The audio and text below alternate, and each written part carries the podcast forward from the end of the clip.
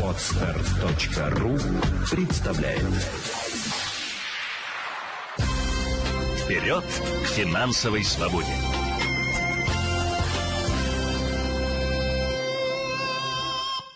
Сейчас мы будем говорить о мошенниках. Еще раз здравствуйте, дорогие друзья. Если вот, например, прямо сейчас вы увидели, что вам на, телеф... э, на банковский счет поступила энная сумма денег, и вы не знаете откуда, не спешите радоваться. Возможно, это мошенники, которые пытаются таким образом завладеть вашими средствами. Что они для этого делают, каким образом им противостоять, разберемся в ближайшие несколько минут. С нами на прямой связи юрист, финансовый консультант Елена Феоктистова. Елена, доброе утро.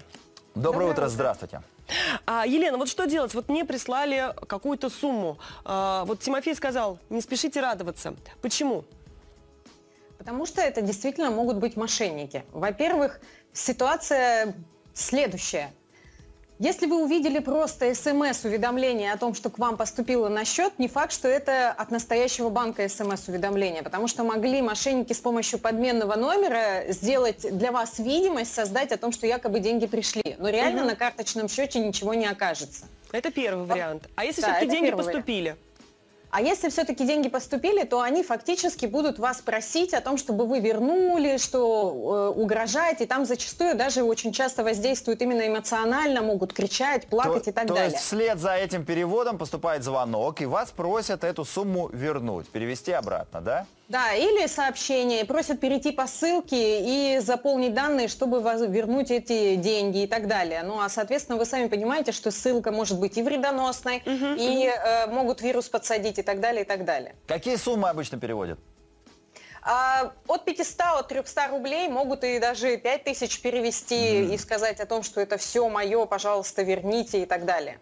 Здесь главное сохранять спокойствие и действовать разумно. В первую очередь вам не нужно возвращать деньги напрямую. Вы говорите, да, вы ошиблись, не вопрос, пожалуйста, позвоните в банк, я сейчас тоже позвоню в банк и подтвержу отмену этой транзакции. Ага. Вы со своей стороны, я со своей стороны. И все, и больше не надо вести никаких переговоров со злоумышленниками, потому что они будут всяческими правдами и неправдами стараться Э, завладеть вашими э, и паспортными данными, или же номером телефона, или банковской картой. Вот, Елена, к примеру, они перевели 5000 рублей. А я злоумышленникам сказал, что их слушать не буду. Сейчас позвоню в свой банк, все то, что только что вы сказали. А в банке что будут делать в этом случае? Будут куда-то переводить деньги или все-таки эти деньги оставят у меня на карточке? Ну, а потом я смогу их потратить.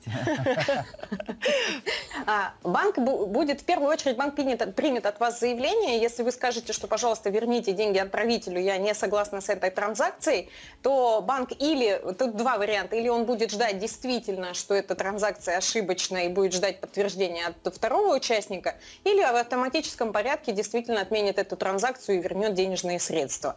Угу.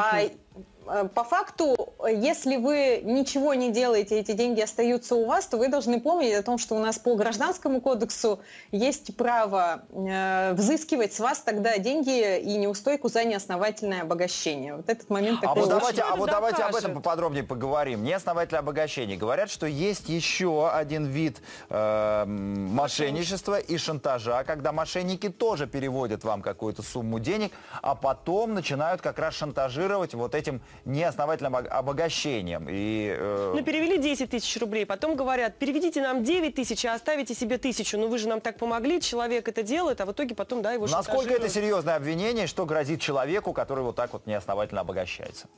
Э, якобы. Здесь нужно понимать о том, что действовать нужно будет только исключительно через суд. Мошенники это кричат, и они кичатся этим, но они это делают для того, чтобы выбить вас из спокойного эмоционального состояния, чтобы вы растерялись и выдали какие-то важные для вас вещи, там паспортные данные, номер телефона или данные банковской карты вы должны понимать и четко как бы спокойным быть о том, что хорошо, ребят, я сейчас позвоню в банк, отменю эту транзакцию, если вы считаете, угу. что я неосновательно обогастился, пожалуйста, подавайте в суд и доказывайте это в суде. Я в суде буду доказывать о том, что как только я увидел, я отменил. Я со своей стороны все сделал. А у нас, соответственно, есть 401 статья Гражданского кодекса, которая говорит о том, что мы ответственность несем только при наличии вины. Елена, давайте резюмируем и посоветуем нашим зрителям, что э, делать, если неожиданно на их счет поступают э, некие суммы. То есть, во-первых, не вступать ни в какие переговоры с мошенниками, обращаться в банк и Не тратить. оставить там заявление, да, деньги не тратить, постараться